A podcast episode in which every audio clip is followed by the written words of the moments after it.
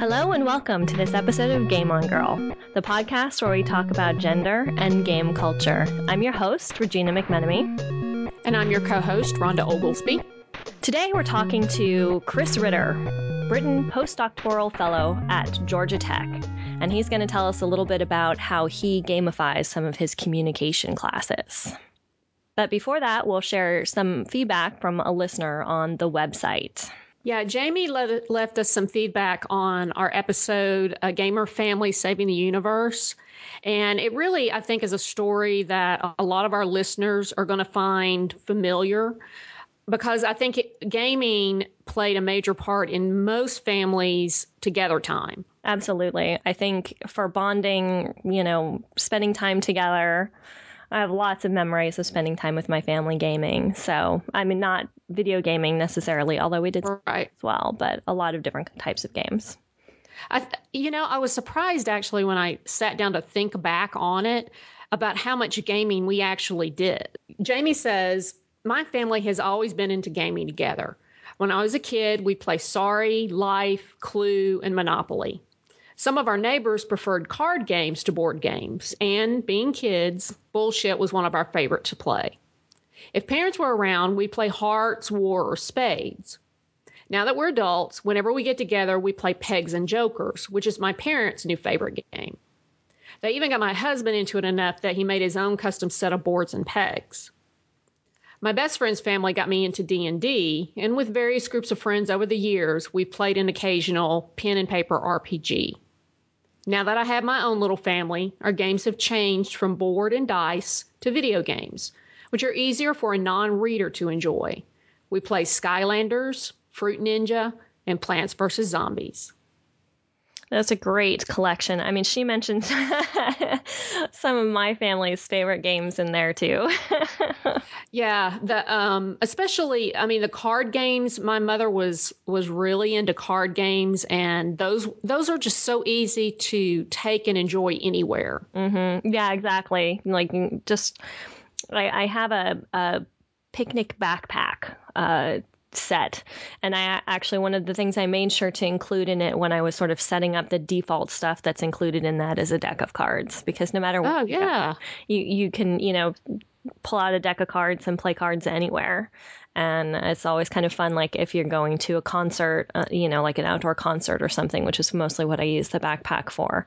It's really easy just to sit down and you know if you've got four people you can play hearts or spades. If you've got two people you can play gin. You know there's all kinds of different things you can just kind of you know at your disposal you have a bunch of different things you can do so.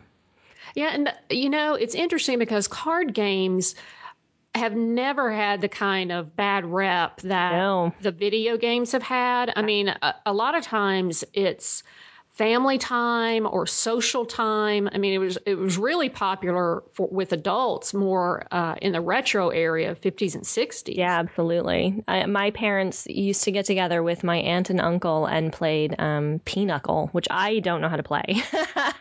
yeah, I don't either at all. I, I, know it has a special deck of cards, which we always had. I, it used to be so hard to find like a regular deck of cards at home. We always had Pinochle decks, which have more um, of the royal suits in in them. So, but I never you know, I never learned how to play Pinochle. It was a four person game. And I remember many Saturday nights being, you know, uh, at my aunt's house. I was watching All Creatures Great and Small on PBS while my parents played Pinochle with the family. So, yeah, we had we had a deck of Rook. Oh yeah, Rook is fun. Rook is really yeah. Fun. I haven't played that in a long time. Um, she mentioned a couple of other games too that are some of my family's favorites. She mentioned Canasta on the in the post, and she joking, you know, she said she doesn't know how to play Canasta. Canasta is pretty uh, complex kind of game to learn. Oh yeah. I play that with my mom. My mom and I can get um, pretty cutthroat games of canasta going because you can you can really be mean in canasta, which can be kind of fun. And she also men- mentions a dice game called Ten Thousand when she's the first person I've ever known to know that game outside my family. Yeah, the, uh, my uh, brother-in-law's family apparently plays a whole lot of dice games, and that's something that I never knew anything about growing up. Yeah, we we played Yahtzee. There was Yahtzee, and then my brother. Oh well, yeah, Yahtzee. Yeah, Yahtzee. Yeah. Everybody knows Yahtzee. Um, yeah. My brother must have probably at a bar somewhere. Must have played ten thousand with some friends and then brought it. And we we would we would go camping, and that was the big thing we would do camping is on you know the evenings we'd sit around with the um, lanterns and play dice or play cards. And um, I remember my everybody getting pretty rowdy playing ten thousand.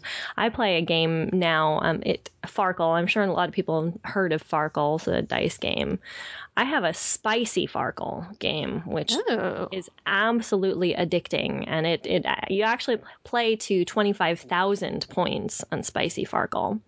Each die has a different red number, so one through six, one die has a red number, and if you roll a red number, it doubles whatever score.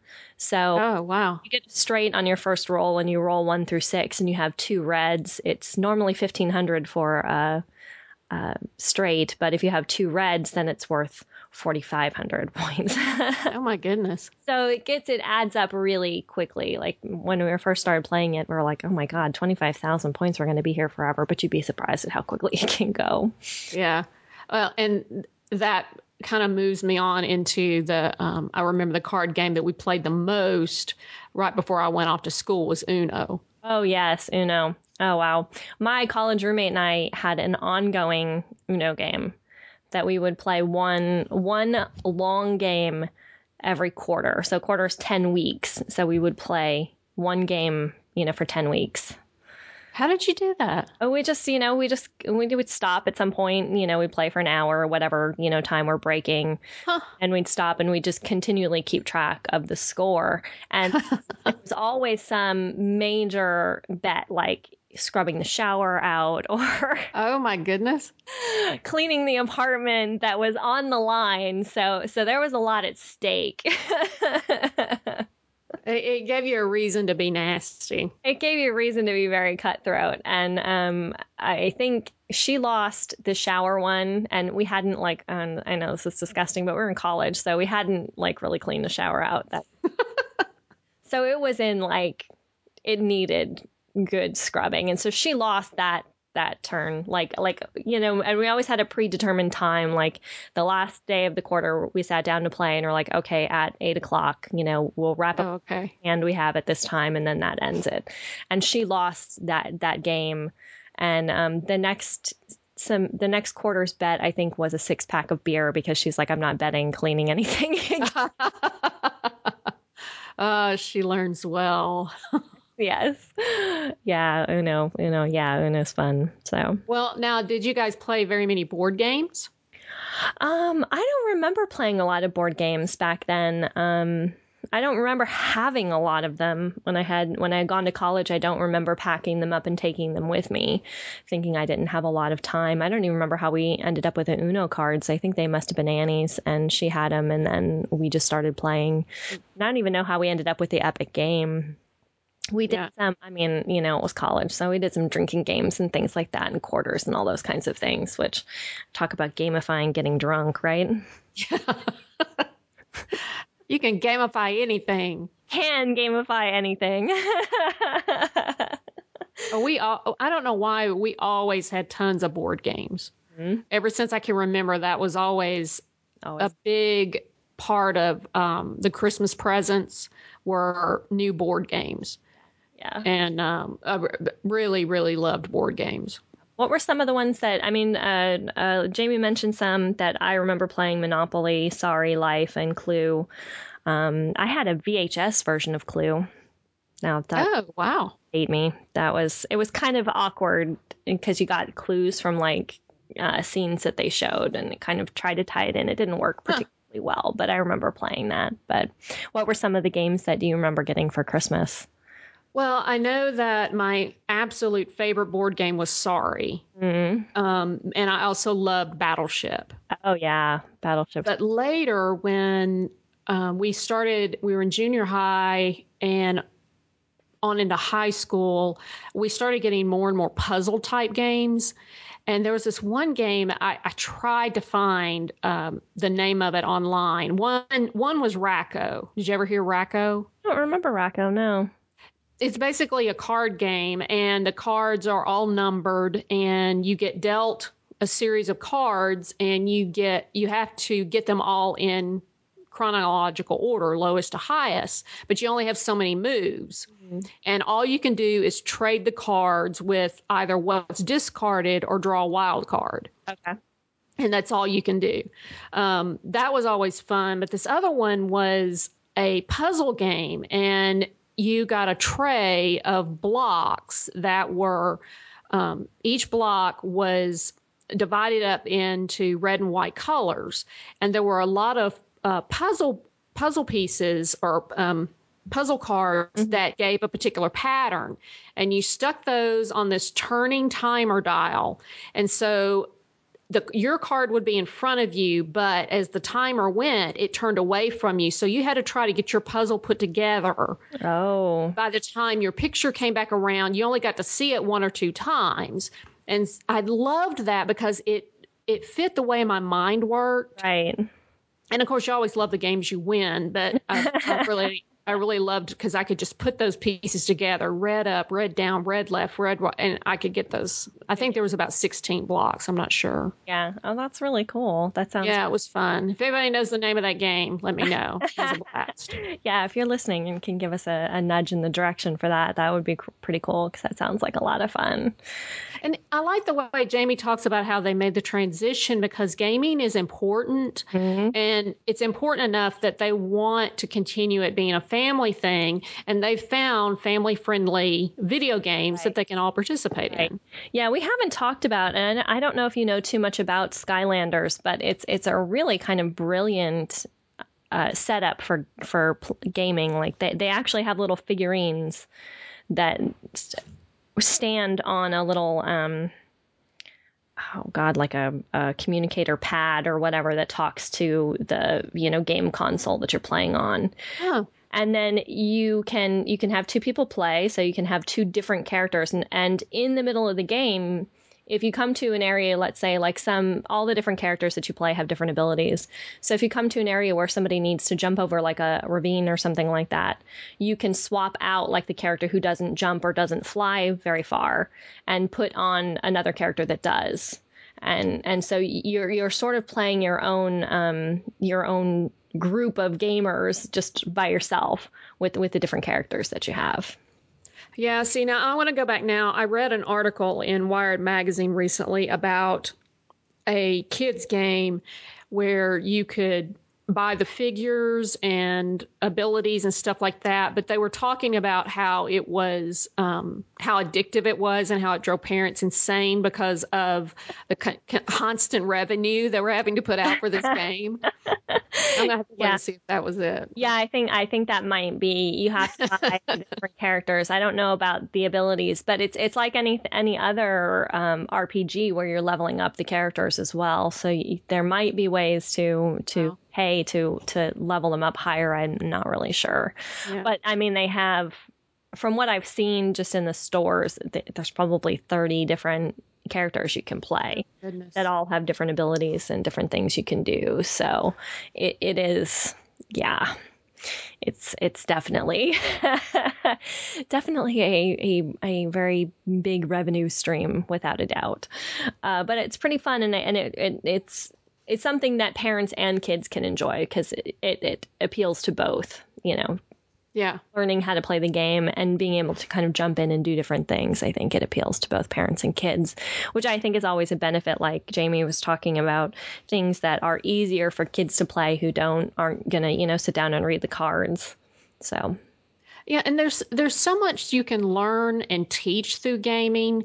I mean, there's you always run into the situation with your kids when they first start going to school or when they start first start having playmates where they take each other's toys or they don't know how to share right. or trying to do things in a teamwork situation where they begin to work outside of themselves and I mean, gaming is the, the, easiest and friendliest way to do this. And especially something I think is so important is developing sportsmanship. Exactly. Exactly. That is, that was huge for my mom. You know, like we, we play games all the time and you know, my mom is really hard to beat still. I mean, she's 78. She's still really hard to beat at cards. Like, I don't know how she does it.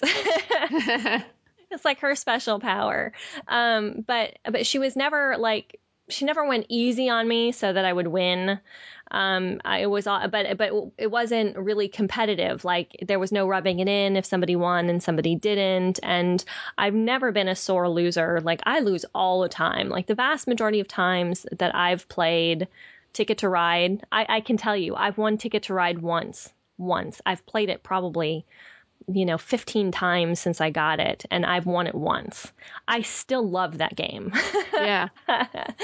and I don't ever feel like I need to win. You know, I'm more likely in my group of friends, I'm a little bit more like my mom. I'm very likely to win some of the card games. I don't know, some sort of instinct that sort of comes with playing a lot, I think. But learning that to let go, to to be able to engage it, to be happy for your friends when they win. All of that is stuff that you know are skills that translate really well into life. So. Uh, yeah, I was not always a good good loser, and I'm I've learned that more as an adult, mm-hmm. and I'm just really now at the point where I play a lot of board games as well as video games. I love board games and card games. Right.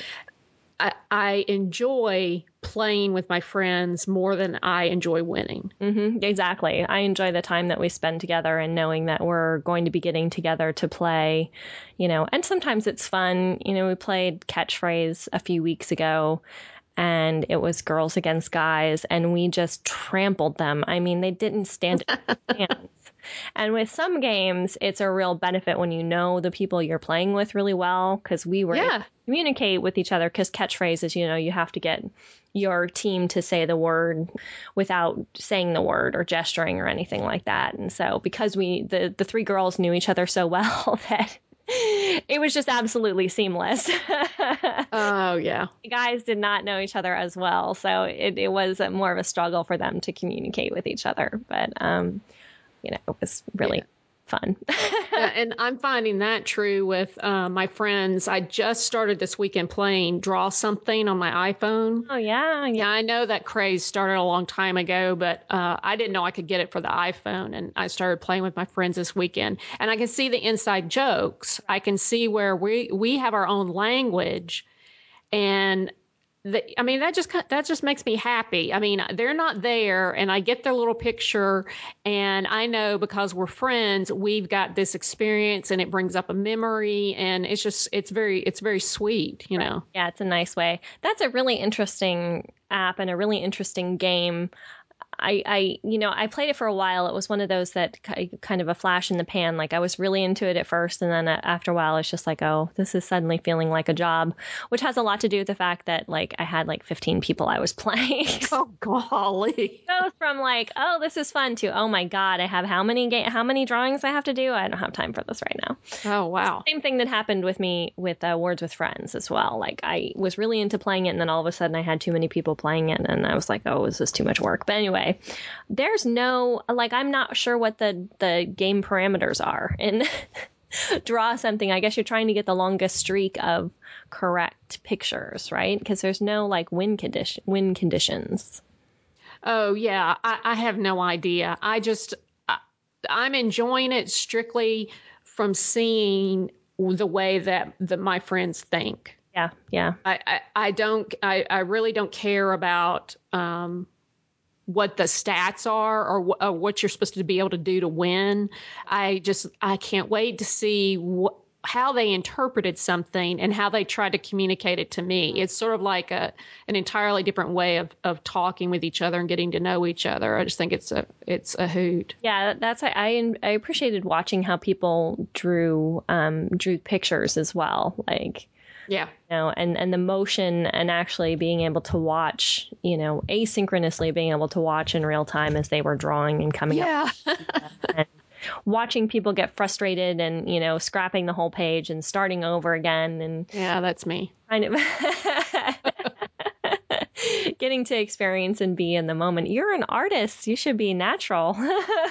well, I get frustrated though. I, I, because that see that to me is what is the beauty of draw something is because it doesn't matter if you're an artist because the the medium is very limited. Right, yeah. I mean, I I would start off with the smallest pen size trying to draw this elaborate thing and you very very quickly realize how fat your finger is right and that this is just not going to work and that's the reason why it is a form of communication more than it is a form of drawing right, exactly because the the the people that are sending me stuff i mean my husband was brilliant at it and he's the first one to tell you that he does not draw. Mm-hmm. But he has a way of communicating ideas, and it was just really it was it was it was hysterical. Yeah, so. yeah, yeah. Oh, that's fantastic. Yeah. Well, we we really love exploring the idea of families gaming together and and how they game together, and how that brings the family together as a unit. And if you've got any stories that you would like to share with us, or some of your favorite games maybe that we didn't mention, uh, especially uh, games that are on the market today, or desktop games, or games that you're playing with your family, we'd love to hear about it. You can leave your comments on our blog at gameongirl.com, or you can leave it through Twitter at game underscore on underscore girl, or you can find us on Facebook at Game on Girl Podcast. Coming up, we talk with Chris Ritter, Brittain postdoctoral fellow at Georgia Tech, and a gamifying communications instructor. So stay tuned.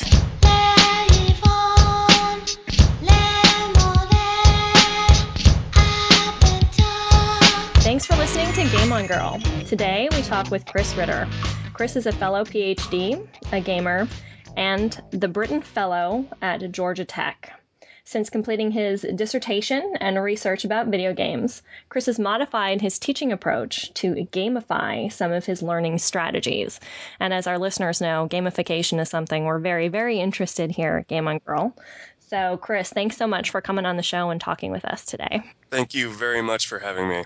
Yeah, thanks, Chris. Yeah, so tell us a little bit about your um, about yourself and your gaming history. I'm I've been a gamer all my life. I'm actually wearing my T-shirt that says "Video games have ruined my life." Good thing I have two more left. um, my dad, my dad turned me on to games on his old ancient Compaq with like a folding keyboard and a tiny little like four-inch screen, and it was black and white. And I played Sopwith Camel on my dad's Compaq when I was like, I don't know, six, five, or something. Like he was totally he totally geeked out about all that, all the early computers and all the early video games. So we've been PC gamers like the entire time, and still are. Yeah. Still a an avid PC gamer. What else? Do you want me to go through like my CV light? I mean, do you want me to give like a history of my um my academic life? like sure. What I did in college and, and how I got into game game studies and stuff? Yeah, sure. If you want to talk about that, I've talked about my okay. experiences with that on the show. So yeah, sure. Okay, so um, I was I'm an English major. I went to University of Idaho from 1998 to 2002, and I was an English major. And I graduated and immediately did their MA program in literature. Studied David Foster Wallace and postmodern American lit, the late great DFW, and took a couple of years off um, when my ex-wife was getting her master's, and I was working at uh, Boise State, and I kind of got more into cultural studies because I was teaching it mm. to the students there in my in my freshman comp classes. Was that part that of their me, curriculum, or was that something that you had sort of well, wandered into? It was. It was one of those programs where they kind of let you do whatever you're, whatever you want subject wise mm-hmm. in freshman comp which is pretty common. Yeah. As you know. Yeah. As you well know. so, um, so I just I got into um, semiotics, and I had this cool semiotics re- semiotic readings of various pop culture texts and things, and it was just a lot of fun. The, the students got really into it, and I became really interested in it. And then when I applied to Wazoo, basically said at that point like I'm still a lit person, but I'm also into other texts, and I don't quite know what those are yet. Mm-hmm. And so I got, I got to Wazoo, and I took a bunch of classes in, you know, things like in, in rhetoric and in visual culture and stuff. You know, Victor Villanueva, Joan Burbick, um, Jon Hegglund, Kristin Arola, Patty Ericsson, Yeah. like all the great, Yeah. all the great. All my um, favorite people from WSU. Yeah, yeah, Kristin was on my committee. Nice. Yeah. Patty was on mine. It was Patty Victor and Jason Foreman. Um, Jason's awesome too. When I was there, I kind of got the most encouragement. You know, I my my subject matters that I choose are always like I always think that I can't use them at first. You know, They're like you're so radical or you're so out much. there. Yeah, people are going to be or like, or it's weird, or I'll get made fun of, you know, and like, and indeed, like when I, I first did my few, first few sort of game studies type projects in some of my lit classes at Wazoo, some people were like, uh, they did the whole high art, low art thing Mm. to me, right. and it, that was really off putting. And the Rhet Comp people were all very um, welcoming to it. Right. So I switched over and I I basically said at that point, like, okay, I'm I'm in this other box, and For our um, listeners who may not know, there tends to be a little tension between rhetoric and composition teachers and literature teachers because it's it's although they're all falling under kind of the big umbrella of English.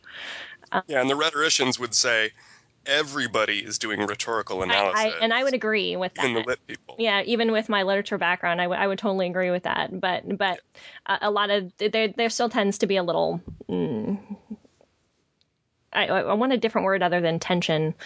Oh no, there's tension. That yeah, because that's what I Yeah, There's tension. There's worse. I mean, academia is a lot like um, academia is a lot. It's like um, the the super civilized, polite mafia. in tons Which is a, a great improvement over the great rhetoric composition wars of 1822. well, and those were quite deadly, as we know. And Yes. God, we Lots codified um, yeah. rules of parliamentary procedure to avoid such wars Mhm. in the future. Yes.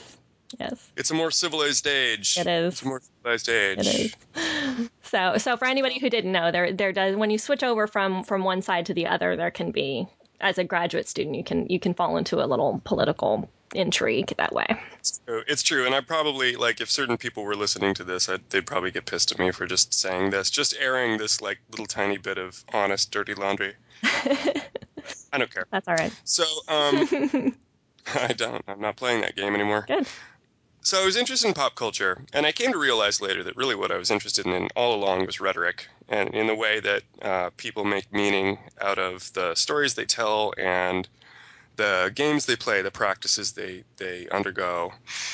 That I went from learning about stories in print to learning about stories and identities and representations in pop culture in, in you know in movies and in ads Mhm. and whatever Turn, and then all of those things plus the rhetorics of procedures in video games that video games are like so much more brilliantly complex than other texts because they allow you to act out meaningful metaphors for like meaningful actions. Right. It's not it's not even just that you're seeing these things and, and absorbing them, which you are, and hearing. Right. And like you would be if you were watching a movie or a more passive form of entertainment that you don't actually impact. Yeah, we talk about that a lot.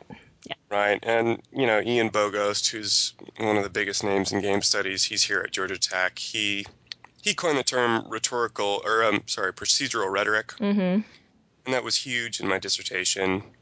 Because my dissertation looked at World of Warcraft and the many rhetorics of race in that game and how, um, and basically it concluded that lo and behold, there are, you know, five or six different sorts of rubrics for how we talk about race and how we think about race that are all historically um, contextualized. I mean, they've all, they all come out of the history of race and racism since the Enlightenment, and uh, they're all there in some form. Everything from the sort of biologist notion of like different races being like different species, which you Mhm. see in the different races in the game, and how they all have different sort of biological abilities.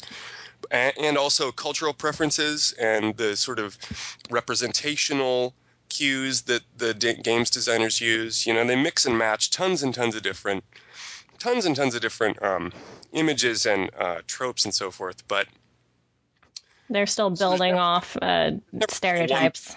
respondents, but Yeah. they do build tons of stereotypes Mhm. left and right, and many of those stereotypes in the context of race are really racist. I Mhm. mean, trolls are kind of the the nadir of that, basically. You know, the trolls being described as like vicious, brutal, cannibalistic, Primal. um, primal, stupid, Mhm. weak, and they all Given uh, happen. accents that go with uh, darker skinned cultures. well, Caribbean blacks. Yeah, exactly. 19th century. I mean, they come out of most of their kind of imagery comes right out of uh, like colonial era images of Caribbean blacks. hmm And so, yeah, the trolls are problematic. The Taurens, and they're the sort of every Indian. And I don't even know about those new Pandaren, man. It's been a long time since I've been playing WoW. Are you still playing? no, no. I, I was. I went back. I left, actually, and then I went back when I was doing the research because I had missed uh, the Wrath of the Lich King expansion in its entirety. I had no idea it had even happened, and I realized that I couldn't be quite so out of touch while I was interviewing people. so I went back to play, and then I left, and then I went back again uh, shortly after, well, not a few months after Cataclysm came out, and now because of some of the politics with Blizzard and especially some stuff that happened with Diablo 3, I have no desire to put any money toward Blizzard ever again. So, Oh, well, you're off Blizzard. Why? I don't know. I didn't know about any of this. oh, really? Oh, do tell. Oh, it- to go back and listen to our review of Yeah. Diablo 3. Well, I'm going to Yeah. bounce you two back to your dissertations. well, that's here. Go ahead. Um, I'm curious. Uh, we've talked about it a little bit with Regina, but to me, it's unusual since it's been a while since I've been in school. It's very unusual to include a video game or to base a dissertation on a video game. Did you find that a difficult thing to present, or had you had had you did you have some predecessors before that that kind of paved the way? Regina, you might be able to help me on this. I, Yeah. I don't. I don't know. There may have been one or two folks ahead of us at Wazoo who wrote on video games. I I don't know. I mean, certainly. I mean, David Leonard. David, yeah. a professor at Wazoo. Yeah. and but he didn't do um, his he didn't do any of his coursework. I think we were we were among the first sort of incoming students in in my at least because we're we were in different departments. So Chris was in English and I was in American Studies, so we had a lot Yeah. of crossover between our classes, but we were in different different departments. Yeah, I don't know and- that anybody before me in American Studies was talking about games. A lot of people after were. Well, is it just being more readily accepted now as Yeah. a part of uh, pop It's culture, and so it's It is part of the more. conversation? Yeah. Well, it's and it's also that the game studies field has now had a good solid decade under its Mhm. belt to like establish a lot of really great work. You know, Yeah, there's that's and true. there's so many people in all these different fields doing this work. It's very cool. It's like Yeah. it's incredibly interdisciplinary field. Yeah, that's that's what I and that's what I loved about it, and that's what that's why I chose American Studies over continuing with English because I had had a literature degree for my master's degree. So Yeah. I wanted, but I wanted to do this kind of research with um, interviewing people. So that was one of the reasons why I had stepped into sort of a, a area that was more likely to do ethnographic work. So Oh, that's cool. yeah, Yeah, and in my case, uh, you know, in my case, it was um, it was mostly also Victor Villanueva, who you know he was the chair of American Studies, yep, even though he was still in English, and um, he was my chair, he my dissertation chair, mm-hmm. and he was just always very interested and encouraging Yeah. in everything that I said about Warcraft, and I was just blabbing about it all the time in class. So when I when I Wow. came to him and I said like, you know, I you know maybe I think might might be cool to write about uh, World of Warcraft, and he was like. Sure, go ahead. It's rhetorical analysis. There's political economy and racism. Just racism. It's all awesome. Go for it. that's so Victor. Yep. Yeah, that's that's an awfully nice uh, person to have encouraging you. Oh, he was incredible. Yeah. He was totally amazing. And um, He is. If, if Shout out to the P-Villy. he's he's definitely uh, one of the rock stars of uh, the WSU English department by far. Yes, yes, and also a very sweet, sweet man, Yeah, he's a really great guy. He's, and a wonderful, encouraging teacher. yeah. So, Well, it's it's interesting then, as far as your interest in rhetoric and composition and literature, and we're acknowledging the schools are acknowledging, academia is acknowledging that games is part of our culture. It's a mm-hmm. major part of our culture. What do you think that it contributes to our communications as far as a society or as a storyteller? so what is what do games specifically as as like a medium communicate to Yeah. our give to our communications? Well, for one thing, the networking of it all. You know, I think the rapid networking of game consoles and of course PCs and MMOs and you know you're starting to see a couple of cross-platform games and Oh yeah. obviously you know the platforms are still mired in their own silly like capitalistic politics bullshit but the um you know console wars and so forth but the um at least as far as the pc goes and this is why i love the pc uh, video games are uh, you know they're bringing people together i have a stand i have a weekly game date with my dad in idaho and my brother up at u of i and my um, and my other brother and my and my stepson it's like the coolest thing ever. And Yeah. we play Diablo 3 and we play Border we're playing Borderlands 2 right now and it just it's in it's amazing. Yeah. It's like the dream that you always that at least I well, I don't know. I always had but didn't know I had, I guess, of being able to do something fun and like connect with the people I love through this activity that we do no matter where we are. hmm Because it, it is- can transcend your location and it can transcend the time and all all kinds of different things. I mean, and that's pretty much personally, you know, entirely why I do it. That and that and the fun of ex, you know escaping into a fun other mm-hmm. world, of Sure. course, which I've always loved. well, I think, you know, that for people who are literature majors or who gravitate toward reading, I, I think mm-hmm. gaming has that same, or certain types of gaming have that same getting lost, like you said, in a different environment and Oh, absolutely. in this case, and you know, we talk a lot about, you know, my focus for the dissertation was on uh, role playing games. So, specifically, games where you had to create an avatar and you went in and you actually had an impact on the story. And in our last episode, we actually talked to um, the community manager for BioWare about how how attached people got to some of their characters and some of their games and how outraged they were at the end of certain games.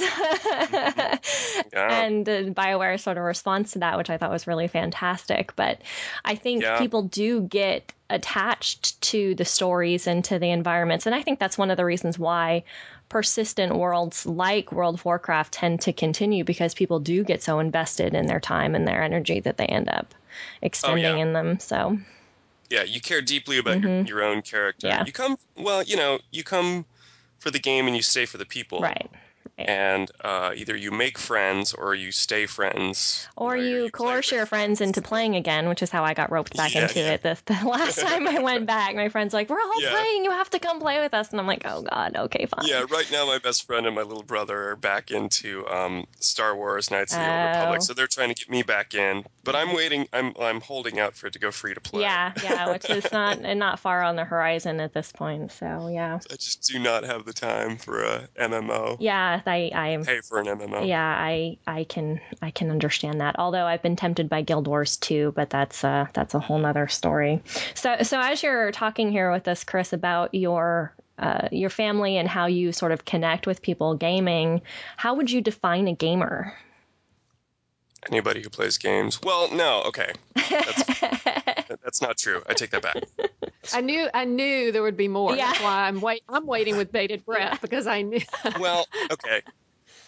A gamer is anybody who plays games and proudly admits it.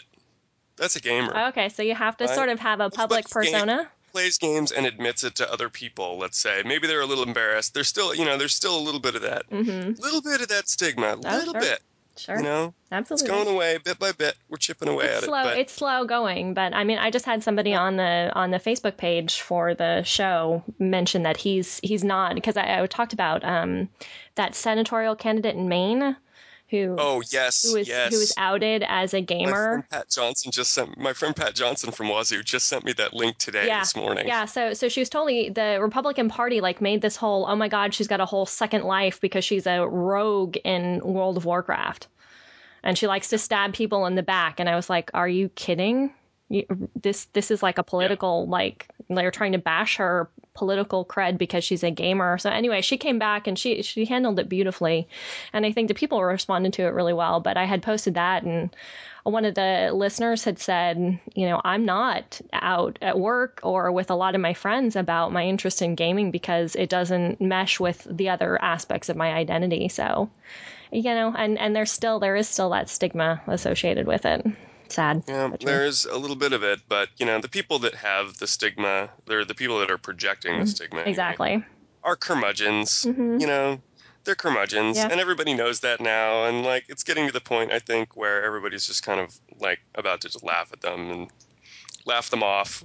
Yeah, well, I think that's Like, what ended up happening on. with the Republican Party. It's they just look like old, stodgy, stick in the Yeah. muds who don't understand, you know, technology. Which, in Yeah. in uh, right now, I think in any public persona, you need to really understand what's going on with at least some levels of technology. Mhm. so, but but part of your definition is that ne- that need to sort of have a public persona that's that's a gamer. You can't just be like a closet gamer who plays on the weekends with your friends or whatnot. Well, I suppose you know you, you added the term closet there, so as if uh, the gamer closet gamer is the gamer who's still in the closet, who's well clearly still in the closet, hiding it, hiding it, right. but doing it. And you know, for that person, would they call themselves a gamer? They probably wouldn't identify with. They're probably trying not to identify with what we call stereotypical gamer culture, Right. Mm. which is typically young men who really have a lot of anger and like to troll each other and have dominance issues and you know are like All the other problems. they're getting out their aggression out there about the world but they are obnoxious as all hell like everybody else is like what is wrong with you guys Mhm. but they dominate the discourse as all the crazies do in all discourses right the crazies are the Yes. loudest the worst what is that um what is that line from Yeats from the second coming um the best lack all conviction and the worst speak with passionate intensity Yes, exactly. Exactly. As someone had said that to me once, if you want to really denounce somebody else's point of view, agree with them to like some extreme end. Yeah. And that really does sort of push it over the edge. So, Well, historically, you're a you're you're an MMO player, right, Chris? Well, I like MMOs. War- Warcraft was my first and main MMO, I would say, and I and I played um, Knights of the Old Republic, and I played a very very little bit of a couple other things, but mostly it was Warcraft. Um, so I would actually describe myself more as an as a role playing game player. And Those what tend- what class did you? games Play? and shooters are the games I tend to like the most. Which ones? Role playing games and shooters, Okay. Shooters. first person shooters, or third person. Just shooters of all kinds. When I got to get the blasties out, you know, every now and then. Oh yeah. oh, yeah, I, that's what I constantly say. My, my, I've had a bad day is to go into Left 4 Dead with a chainsaw totally. because the blood splattering on the screen just makes everything better. it does. hmm It really does. So, what race and WoW did you play? My main was a night elf hunter. Because you wanted And to I- do the Michael Jackson dance, right? Priest. No, I picked night elf. I didn't know they did that initially. I didn't know they did that.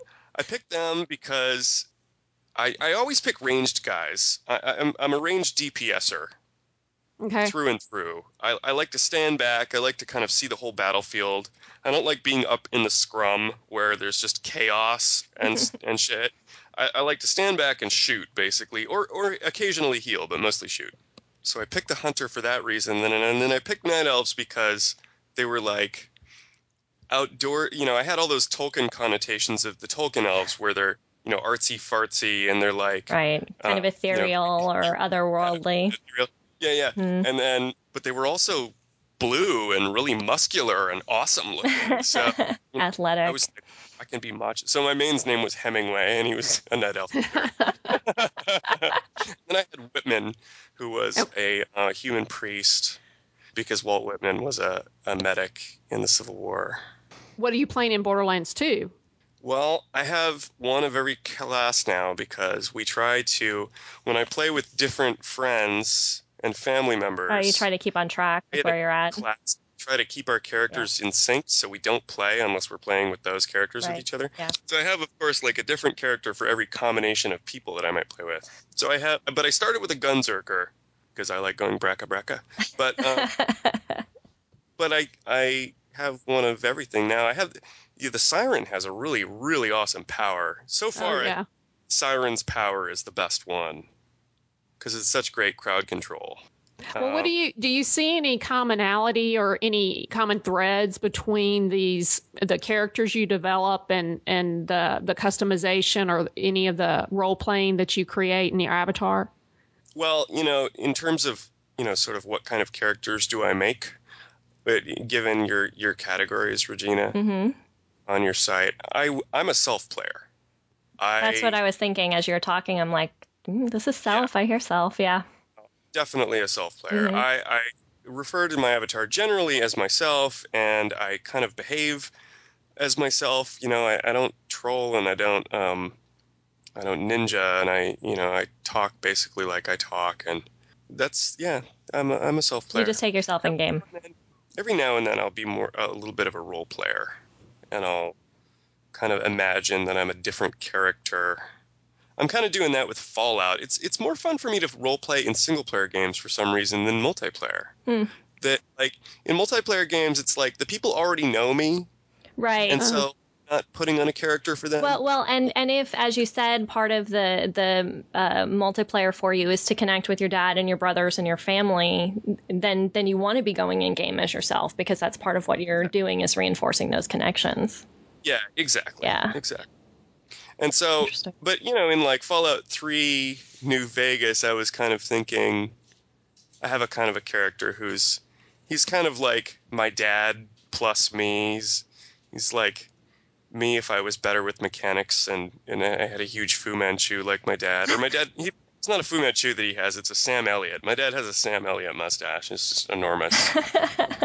My dude in um in fallout new vegas has that mustache and that's pretty fun imagining myself as like post-apocalyptic my dad. Right. so yeah, i'll do that kind of but i'm i'm definitely not a um, heavy role player or a mastery player my little brother dave absolutely is a mastery, Mastery. player Do you guys And- conflict because of that?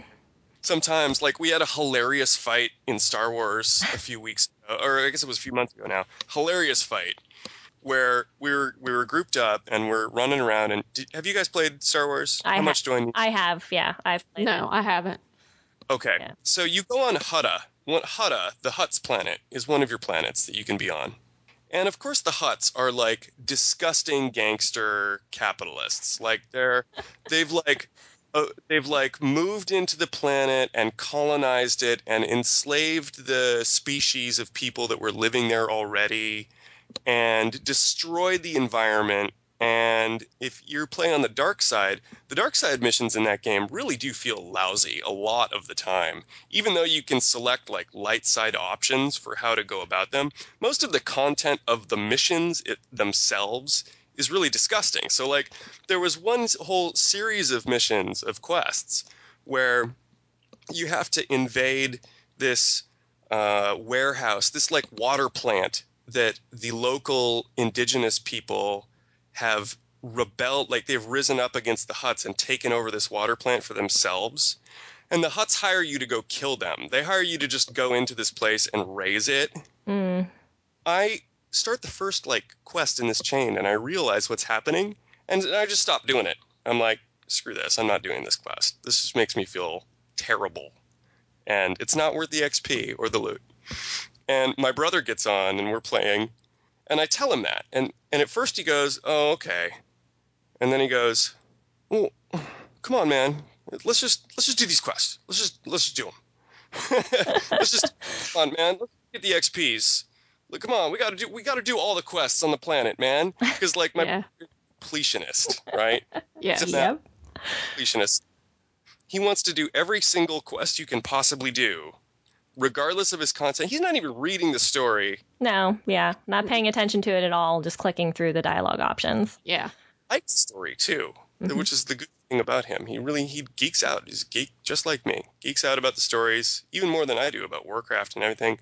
But he, for some reason, like his his mastery player compulsions override his um his like Yes. projection of himself as a moral being in the world in the game world Mhm. which is a weird thing. You know, it was interesting to kind of think about because I could see a sort of line between his way of thinking and your average awful troll. You know, internet guy who a sociopath and he's acting like a sociopath and he just has zero feelings of morality towards other people or ethics towards other people. right. Eh, be- because the the game or the, the mastery of the environment is so prioritized for them that they they stop taking the other con- other things into consideration. Yeah, and I'm not mm-hmm. saying, and I'm I'm very much not saying that like all mastery players are trolls or that mastery Right. players clearly mastering the game is their most is their biggest priority. Right. Yeah, these are are these your categories that you invented for Yes. Yeah. your that's this is fabulous. this is great theory. They're really dead on, aren't they? Well, they're dead on and they're immediately easy to conceptualize and grasp, which is basically my two. Those are my two criteria. Yeah. Yeah. Theory. Thank you. Nicely. Well, and the other thing that I mean, while you were talking, Regina, I uh, while Chris was talking, I was thinking about this. I wonder how these gamer types exhibit themselves in real life, like Mhm. your brothers, like your brother's real life, Chris, eh, because you're talking about moral situations. Is it that he can turn off those moral decisions when he sits down to enjoy his entertainment or is he inclined in that direction to make those type of decisions in real life as well Well, everybody can turn off their moral decisions at some level and at some, you know, sort of level of seriousness. Seriousness, right? Like the famous Milgram experiment in the Oh, yeah. 50s and 60s proved that, right? Like a third of the people would actually kill somebody if they were told Yeah. to. But I don't. I don't. I, we should probably like that, define right? those. We should probably remind people what those. That was the um the push the button to to punish the person in the other room, Mhm. right? And and Mhm. you couldn't actually see the the people who were pushing the button couldn't actually see what was happening, but they could hear the reaction the person was having. And a third of the people would push the button until the you know essentially the the person on the other side of the wall was dead. Mhm. So Yeah. yeah. It's totally spooky, right? Yeah, and and the reason why at least I had to go through the inter, uh, the internal review board for for the research to make sure I didn't do that to anybody that I talked to. Right. That's why there are IRBs. that's why there is an? IRB because That's of right. um, that and the prison experiments they did at Stanford and all those things. It sort of pushed the boundaries of, of how you should be treating your research subjects. I try like Yeah. I tried to tell him I was the one who was going to be damaged the most by the research, but nobody would listen to me. Well, I you know, to get back to the question, I think do people act like they're gaming avatars in general or do they act different in real life? My brother is a tremendously nice person and a caring person and is in both games and in real life. I see the personalities of all of the people I know in their play styles. Mm. You know, my brother also tends my brother's also a tank, like a dyed and dyed in the wool tank, right? Like just loves to run after guys going ah! He does not paying attention to whether you're following him. He's just running off on his own, and like you better follow his ass, or else Oh. both of you are going to die. Man, those were the tanks when I used to do pugs in, in World of Warcraft that would make me want to like poke my eyes out. Mhm. Oh my god, Yeah. slow down and keep up with the group. No, the ones who just like took off by themselves. Oh god. Like me and my friend Dan had this theory that we have theories about you know people's personality types and how people very often tend to play the same kinds of classes Mhm. in certain games and when they when they go outside of their kind of ideal type of class they're really not as good. You know, my brother, my brother Dave is a terrible range DPSer, but he's a really, really great tank. Mm. And Dan is a great healer, and Dan's kind of a great all-around player, but and I, you know, I like DPS. My dad likes to heal.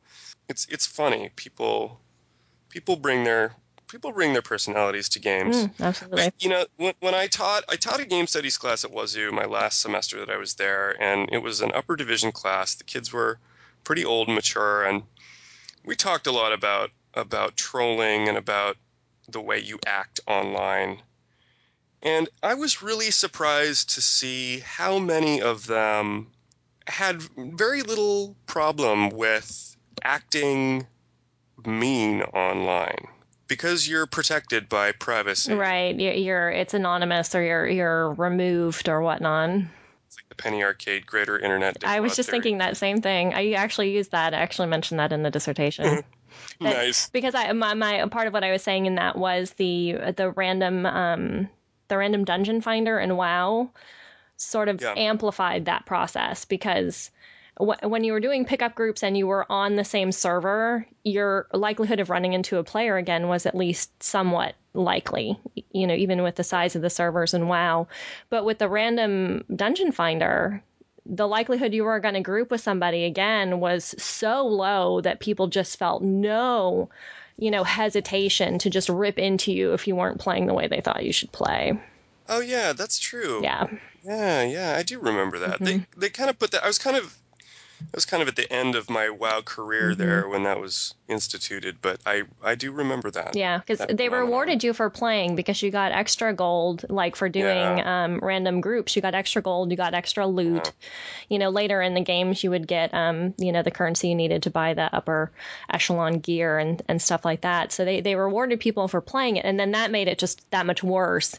You get all these rewards for playing. You're not playing with people who are on your server, so you're less likely to um, to run into them again. So you're you're more likely, at least that was my experience as having been a vanilla WoW player who went through a couple expansions and then went back in after the random dungeon finder was there, and I went back into it, and I'm like, oh my god, I don't ever remember people being quite this rude before. Because I had multiple instances where people were like, you don't know what you're doing, and why are you doing that, and what are you doing? And I'm like, the whole reason why an, a role playing game is dynamic and interesting is because everybody plays it differently that's how mm-hmm. it's supposed to work. You know, just because I'm not min maxing my DPS doesn't mean I don't know how to play my class. But that, Well, Of course. yeah, Get, if people, I mean, I'm, I'm wondering about your theory. I mean, if people are given the choice of you're going to be able to play or do something online in anonymity, then why do people choose to be dirtbags instead of choosing to be decent? I have no idea. Mm, well, you know, They can. I don't know. I mean, it, I mean- it sort of suggests that it suggests that many people are hiding their interior anti-socialism. You know, their their interior kind of hate yeah, for other people. yeah, that it's a place that you Or- come out and it's a safer environment than it is if you treat people like that in your work life or it's Right. They know that you can't do that. Everybody knows you. It's it's kind of like racism now, right? The way that racism works now, and I learned this from Victor, is everybody knows it's bad to act racist. Every, and by that I mean act bigoted, say bigoted things. And So- bullying is the same way. right. Yeah, kind of. Yeah. Yeah.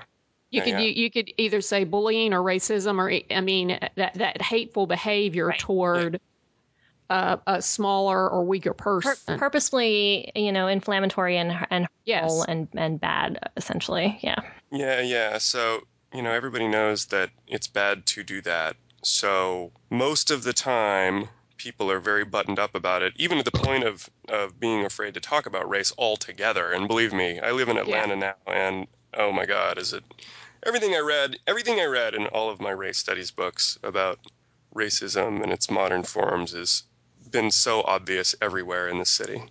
But um, the, you know, the ways that people avoid talking about these things until they feel like they're anonymous and they can Mhm. get away with it and then they come out so i think it's almost like it's almost like we're seeing this sort of difference between the decorum that we have to have in everyday life where we have a real ethos tied to our body and the things that come out of our body to the way that we feel like decorum can go out the window along with our avid, you know, when we have a virtual body. Right, right. When when that body is a a purple night elf or a you know Jamaican troll or whatever whatever it is, Yeah. whatever outside, you know, you can step outside yourself and play outside yourself. Then it changes. Well, it might be an interesting conversation to have sometime. I don't want to. I definitely don't want to get it started now because we're we're having so much fun. But I also would wonder too. I mean, it, in a way, it sounds like you're saying that deep down there are more people who are bigoted and racist than our communication allows. But I would also wonder whether or not that our society's form of communication in the in the forms of, of media and media control or uh, political language, which I find to be a total lie from beginning to end. The the, the politic the politics language Right. Mm-hmm. has got has got society so confused and angry over the wrong things that we cannot actually sh- structurally and efficiently uh, solve these problems. Yeah.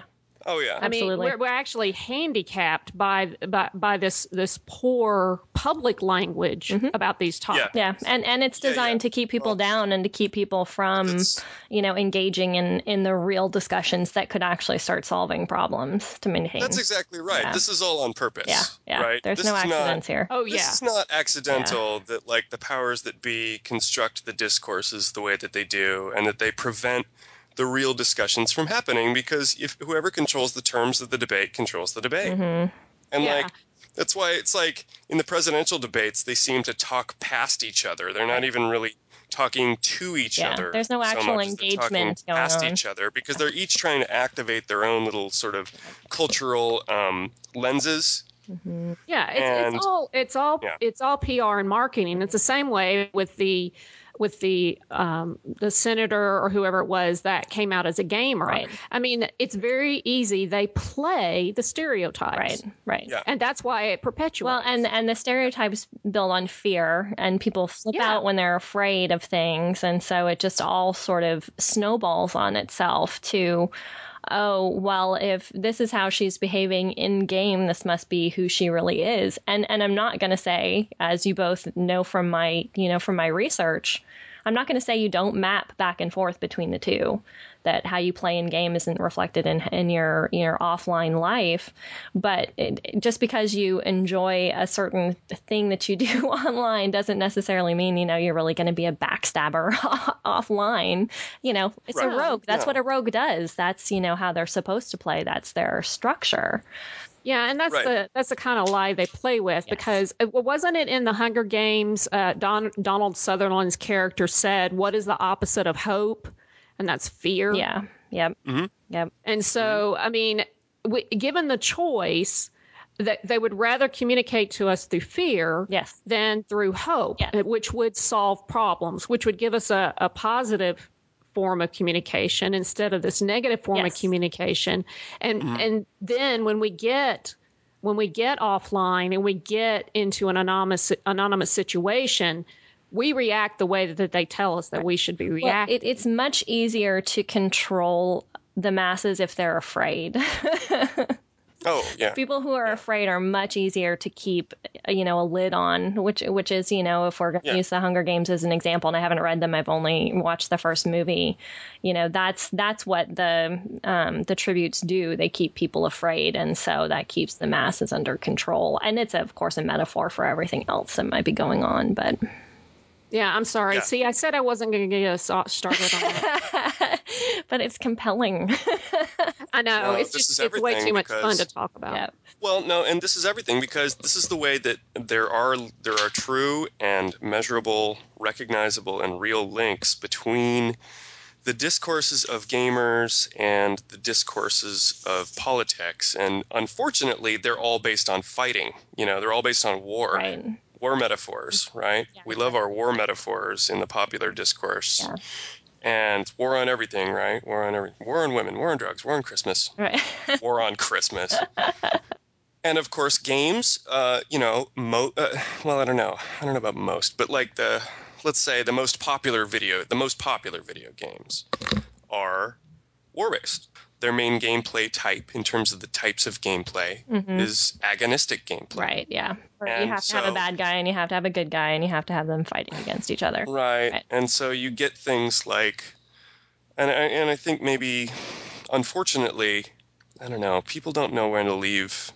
I think there's a great, healthy space for playing at war. You know, I mean, it gets the blasties out. Yeah, yeah. I mean, there's Yeah. that that cathartic release that you have when you've had a bad Yeah, day. There's something about our violent natures and our, you know, deep selves that you know we want to we want to be violent, and games are, I believe, a very healthy outlet for that. Because I know they are for me. Mm-hmm. Yeah. Um, Yeah. Well, I mean, And for Ron everybody I know both, yeah, who yeah. We Ron and I both have had stories where we've said that, or it's like, oh yeah, so I was in a really bad mood, so I jumped on and played this for a while, so I got Yeah. release it, and and I and I think it's healthy, and I think it is. There's a lot of positive. There's actually, um, I don't know if you guys follow Extra Credits. They they were on Mhm. The Escapist. They're now on the Penny Arcade. They had a, a whole episode about play being nonviolent about about taking the violence out of play uh, and Yes. out of games and and talking about how you know you can still have a game without it being inherently violent Oh, you can have amazing games. Look at Portal. oh You yeah know? yeah exactly portal or So many great games Yeah. are nonviolent. And then that goes back to, you know, a recurring conversation that we're having on the show where we talk about the definitions of casual versus hardcore gamers and definitions of Uh-huh. masculinity and femininity and how they get like mixed up with casual and hardcore and how even though some games are, you know, are core games in terms of like the expense, like if you're going to play The Sims, you're still playing, you're dropping 60 bucks on a game, but people think it's casual because they're, you're not going out and beating the crap out of people. Oh, really? yeah. I guess I guess people would. That's funny that people think The Sims is automatically casual. Mm-hmm.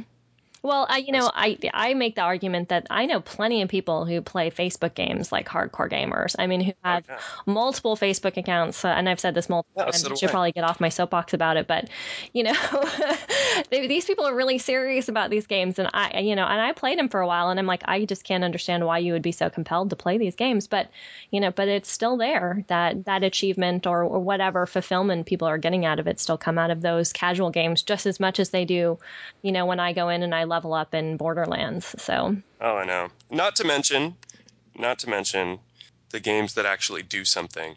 So this brings me to what I'm what I'm doing now in my Yeah, good. classes. See, nice So I started. Thank you. So I started doing this. Um, I started doing the service learning version. I was te- I've, I've been teaching TechCom, technical communication, which for those of you who don't know, that's professional English for the Georgia Tech graduate uh, students who are about to graduate and go into jobs. yeah, I'm teaching that this semester too. Oh, nice. Yes, TechCom has saved my bacon like f- so many times over that you know it's my new. It's it's become my thing just because there's this demand for it, and you know, for me, it's just all rhetoric, and it's Right. it's a fun. It's just a fun rhetorical analysis to figure out what the genres are and how to write to them, or speak So or just to- design. so Just to clarify, it's not technical writing. No, and it, and it's well, it can be, but it can be, and it is in many English departments still called technical writing. But at Georgia Tech and at Washington State, they conceive of it more broadly. They recognize Okay. that in, in the modern, in the postmodern world, we're communicating through every mode. We're communicating, you know, visually and linguistically, orally, in gesture, Mhm. uh, in procedure, in virtual procedure, and so Right. forth. Okay. And we're also communicating in every medium. And so we need to be able to understand all of those rhetorics and think of communication and composition more broadly than just pen and paper or fingers and keyboard. So, okay, good. um, okay. okay, so I teach this TechCom class, and I started doing, I was originally doing a game based class where the class acted like a simulated company. It's, it acted like we, we pretended that we were a company that made games. And for the first few semesters, we just did board games, and then I kind of branched out into video games a little bit. Although video games were very hard because they're so hard to produce. There's so much Mhm. programming goes Yeah. into them that even the Georgia Tech kids, who are amazing programmers, were like, "Are you kidding, dude?" In a semester. and so, um, you know, we would design games and, and they would test them and they would build them and they would kind of mark, they would make marketing materials for them. And it was great. It was just a really fun way to do the class. And it was, and, and it worked as a simulation for a company. Although I eventually got less and less confident in it, in how well it worked because I had never worked in the game industry. I had never actually run a company. So I was like, you know, maybe this simulation doesn't have any connection to reality. I don't, really know. So, and I also kind of wanted that class to have more of a connection to the the world, the actual world around the university. So I took this service learning approach that one of my predecessors in the fellowship had done, and um, Dan Valero, he's now he's now my new business partner. This class runs as a hybrid between a, a communication class and a communication consulting firm. So the students take on jobs like project manager and managing editor and writer and graphic designer and programmer. And they get in teams and they do projects for like local organizations, mostly local, mostly nonprofits, a couple of small businesses. We've done a few games and that's that's the really exciting thing is that this semester one of my student one of my teams is doing they're doing a project for a cardiac rehabilitation center in Albuquerque that has this diabetes self management program. And they want to turn it into a game. Awesome. And so my students are coming up with ways to make, initially, it's going to be web based. And then eventually, probably in future semesters, I'll have future teams make an app out of it. Mm-hmm. Nice. Uh, That'd be awesome. Yeah, it needs to be an app, Mhm, right? But yeah. you can't make that originally in, Yeah. in just one semester. So basically, in this in this semester, they're just going to hash out the rules mostly. Mhm, right. And and how to apply sort of game theory to Yes. the health program. Yes. Right. Yes. And so it's very much, you know, they are looking at those social games like on like the Zynga games and everything Mhm. because they have so much great um, networking, Right. so many great networking systems in them. And obviously, this game needs that because Right. you know people are going to want to keep up with.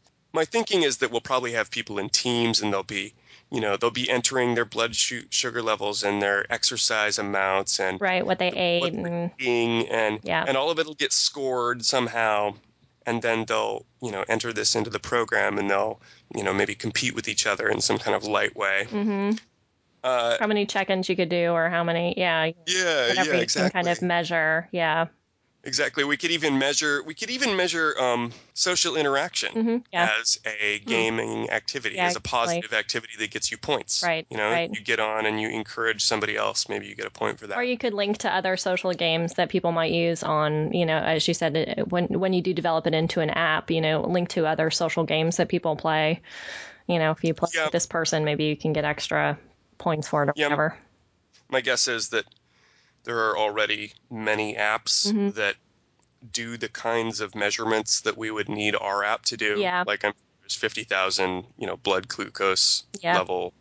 I was apps. using a, a, a personal trainer app for a while called My Fitness Pal, and you could get your friends to use it and register, and then you can keep track and, you know, I have one called GFit. Mhm. Yeah. Yeah. yeah. the same idea. There's also, which we've mentioned before, we, we did an episode on gamification with a friend of mine from high school who's a marathon runner, and he gamified his marathon running and like power ups and level ups and, you know, all that as, Oh. as he was running marathons. And um, in that episode, I talked about the Zombies Run game. Have you heard of that?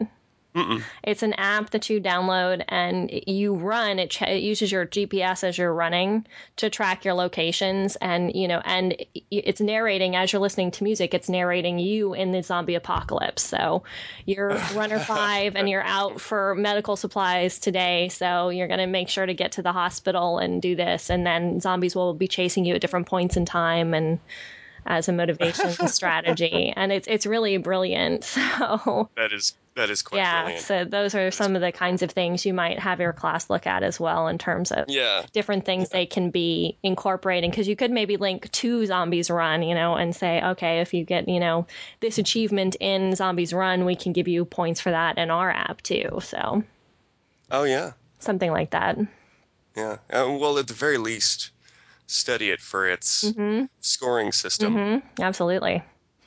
Absolutely.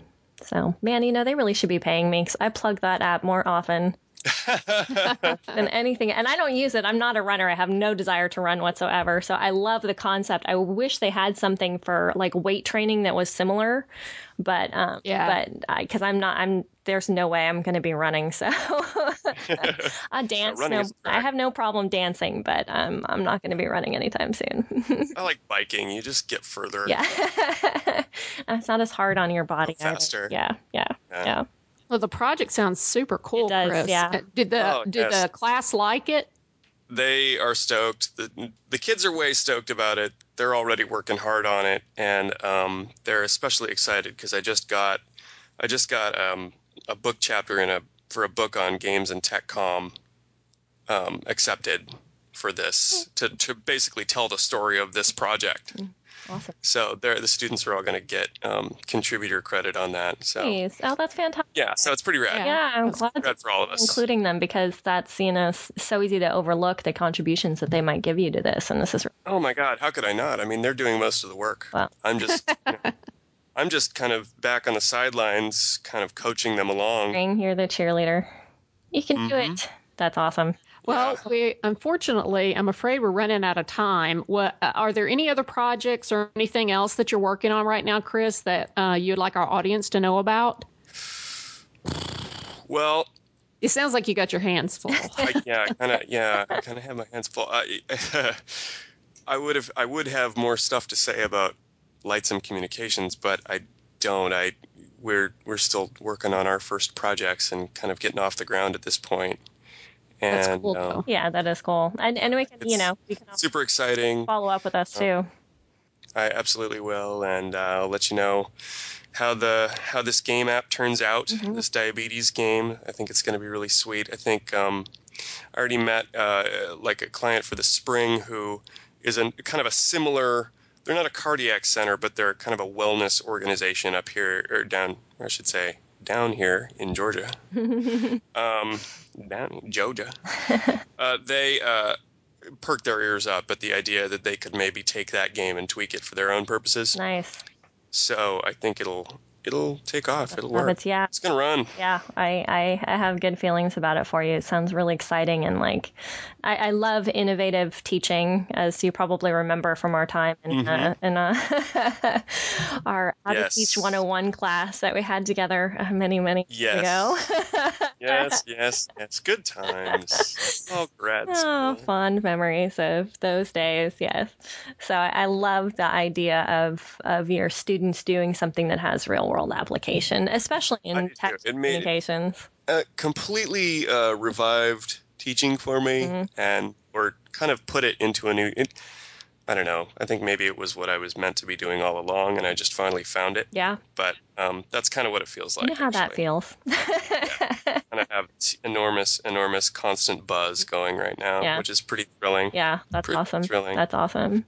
Cool. So, uh, do you have um do you want people to follow you on Twitter? Do you have a Twitter account? I don't even know actually. Well, I, I do, although I don't really use it much. Um, so not really. I didn't. I, it- yeah, I, I'm not an avid Twitterer. Twitter kind of annoys me. It's kind of like too cacophonous Don't for say that too loud because lots of our listeners are our people that we talk to on Twitter. Like the social value of Twitter, I, I love Twitter as a sort of a, a, a theoretical concept. Like The a, means of communication. I love what it has done for the world. hmm and I love that it's there, but I personally find it cacophonous and I think like, Rhonda would agree with that actually. Yeah, it's it, tw- Regina forced me back into Twitter, and it's it's one of those things that either occupies absolutely 100% of my time. My it's it's hard to find a, a way to use it where it is actually useful. Uh-huh. Yeah. So Yeah. Sucks it's like a rabbit hole. It, yeah, it is. It is definitely that for sure. But but we've we've had some great success and and done some great networking on Twitter. So I can't I can't. Well, I mean, I wouldn't have known Rhonda if it weren't for Twitter. So yeah, Very nice. yeah, Well, okay, I will put out one one a couple of plugs since since we're doing this here at the end. For for my own work, you can see my own work at cjritter.com. Um, it's there for now. It's going to be moved to a new domain name very soon. uh, and get redesigned because I'm on the job market. I got to make my website all slick.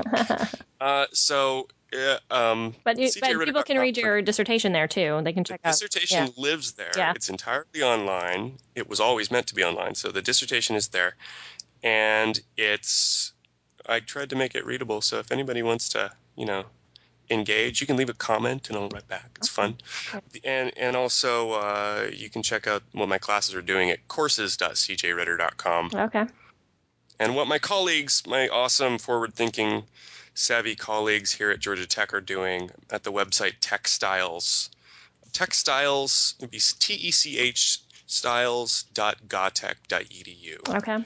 Well, I'll have links for all those up on the on the page for the show as well, so people can check that out. So they can go to Game on Girl and see exactly where to find Chris Ritter and all the fabulous stuff that he's doing. So thanks. Oh, I actually Oh, go ahead. I got that link wrong. I'm sorry. I, I opened it up to double check the textile link. it's textile. So it's textile okay. dot lmc dot gatech.edu. Awesome. Okay. We'll get it right. Thank you, Chris. Blast. Oh, this is a great conversation. We appreciate you coming on and uh, spending some time with us today. It was my pleasure and honor. Well, if our listeners would like to give us any feedback or chime in to talk about what we've discussed today with Chris, you can leave your feedback through Twitter at game underscore on underscore girl or through our website at gameongirl.com. You can email Regina at gameongirl.com or Rhonda at gameongirl.com. And you can find us on Facebook at Game on Girl Podcast.